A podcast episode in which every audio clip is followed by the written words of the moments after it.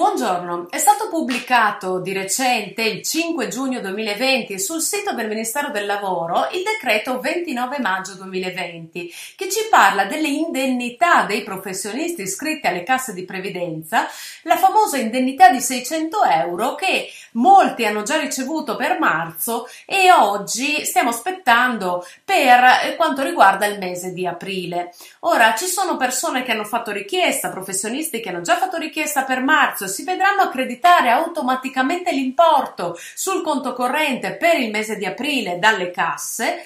Ci saranno invece dei soggetti che possono fruire dell'indennità, della nuova indennità prevista dal decreto rilancio, ma eh, che sottostanno a condizioni diverse. Quindi dobbiamo sicuramente fare chiarezza. Tutti coloro che hanno già presentato la domanda per il mese di marzo non devono fare nulla. La cassa appunto accrediterà automaticamente l'importo di 600 euro anche per il mese di aprile e dovranno tra l'altro rispettare le vecchie condizioni, quelle del DM del 28 marzo 2020, cioè avere un reddito complessivo, quindi RN, quadro RN del 2018 non superiore a 35.000 euro e aver avuto una limitazione nell'attività o in alternativa avere un reddito 18 compreso tra 35.000 e 50.000 euro ma aver subito una riduzione del fatturato di almeno il 33% nel primo trimestre 20 rispetto a quello del primo trimestre 19. Questi requisiti rimangono quelli eh, anche per il mese di aprile perché non verrà fatto fatto una nuova domanda. La prima domanda aveva i vecchi requisiti e quindi in automatico porterà con sé anche il nuovo accredito. Tra l'altro, l'indicazione della iscrizione esclusiva alla cassa, che era stata vista dal decreto liquidità, introdotta dal decreto liquidità, è stata abrogata dal decreto rilancio. Quindi, di fatto, l'articolo 78 del decreto rilancio eh, stralcia questa condizione.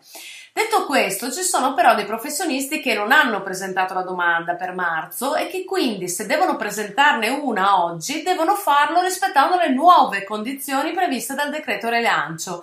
Quindi in sostanza, oltre ai dati reddituali già visti a marzo, nel dover dichiarare di non avere un contratto di lavoro dipendente a tempo indeterminato o una pensione eh, diretta, eh, non essere titolari di pensione diretta. Questo ci fa pensare pensare quindi alla possibilità, all'apertura di essere titolari di pensione di reversibilità indiretta, ci fa pensare quindi alla possibilità di fare domanda anche se abbiamo un contratto di lavoro a tempo determinato e eh, comunque non essere percettori di altre misure di sostegno del reddito che risultano di fatto non compatibili con questa nuova indennità eh, non aver conseguito anche nel 18 l'eventuale soglia reddituale già prevista per marzo.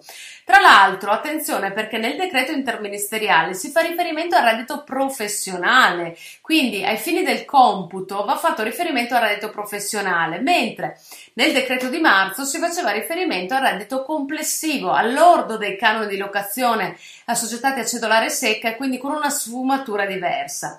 Quindi eh, ne consegue che si dovrebbe ampliare la, la, platea dei potenziali beneficiari in quanto a parità di condizioni coloro che sono stati esclusi dall'indennità di marzo per avere un reddito 18 complessivo superiore a 50.000 potrebbero rientrarci. Invece perché appunto se consideriamo il reddito di eh, professionale sarebbe inferiore sicuramente o eh, nella maggior parte dei casi. Per il mese di aprile quindi sono tenuti alla presentazione della domanda anche coloro che sono stati esclusi dall'indennità di marzo a causa dell'assenza dell'iscrizione esclusiva all'ente di previdenza, a patto però che risultino non titolari di un contratto di lavoro dipendente a tempo indeterminato o di una pensione eh, titolari di pensione diretta.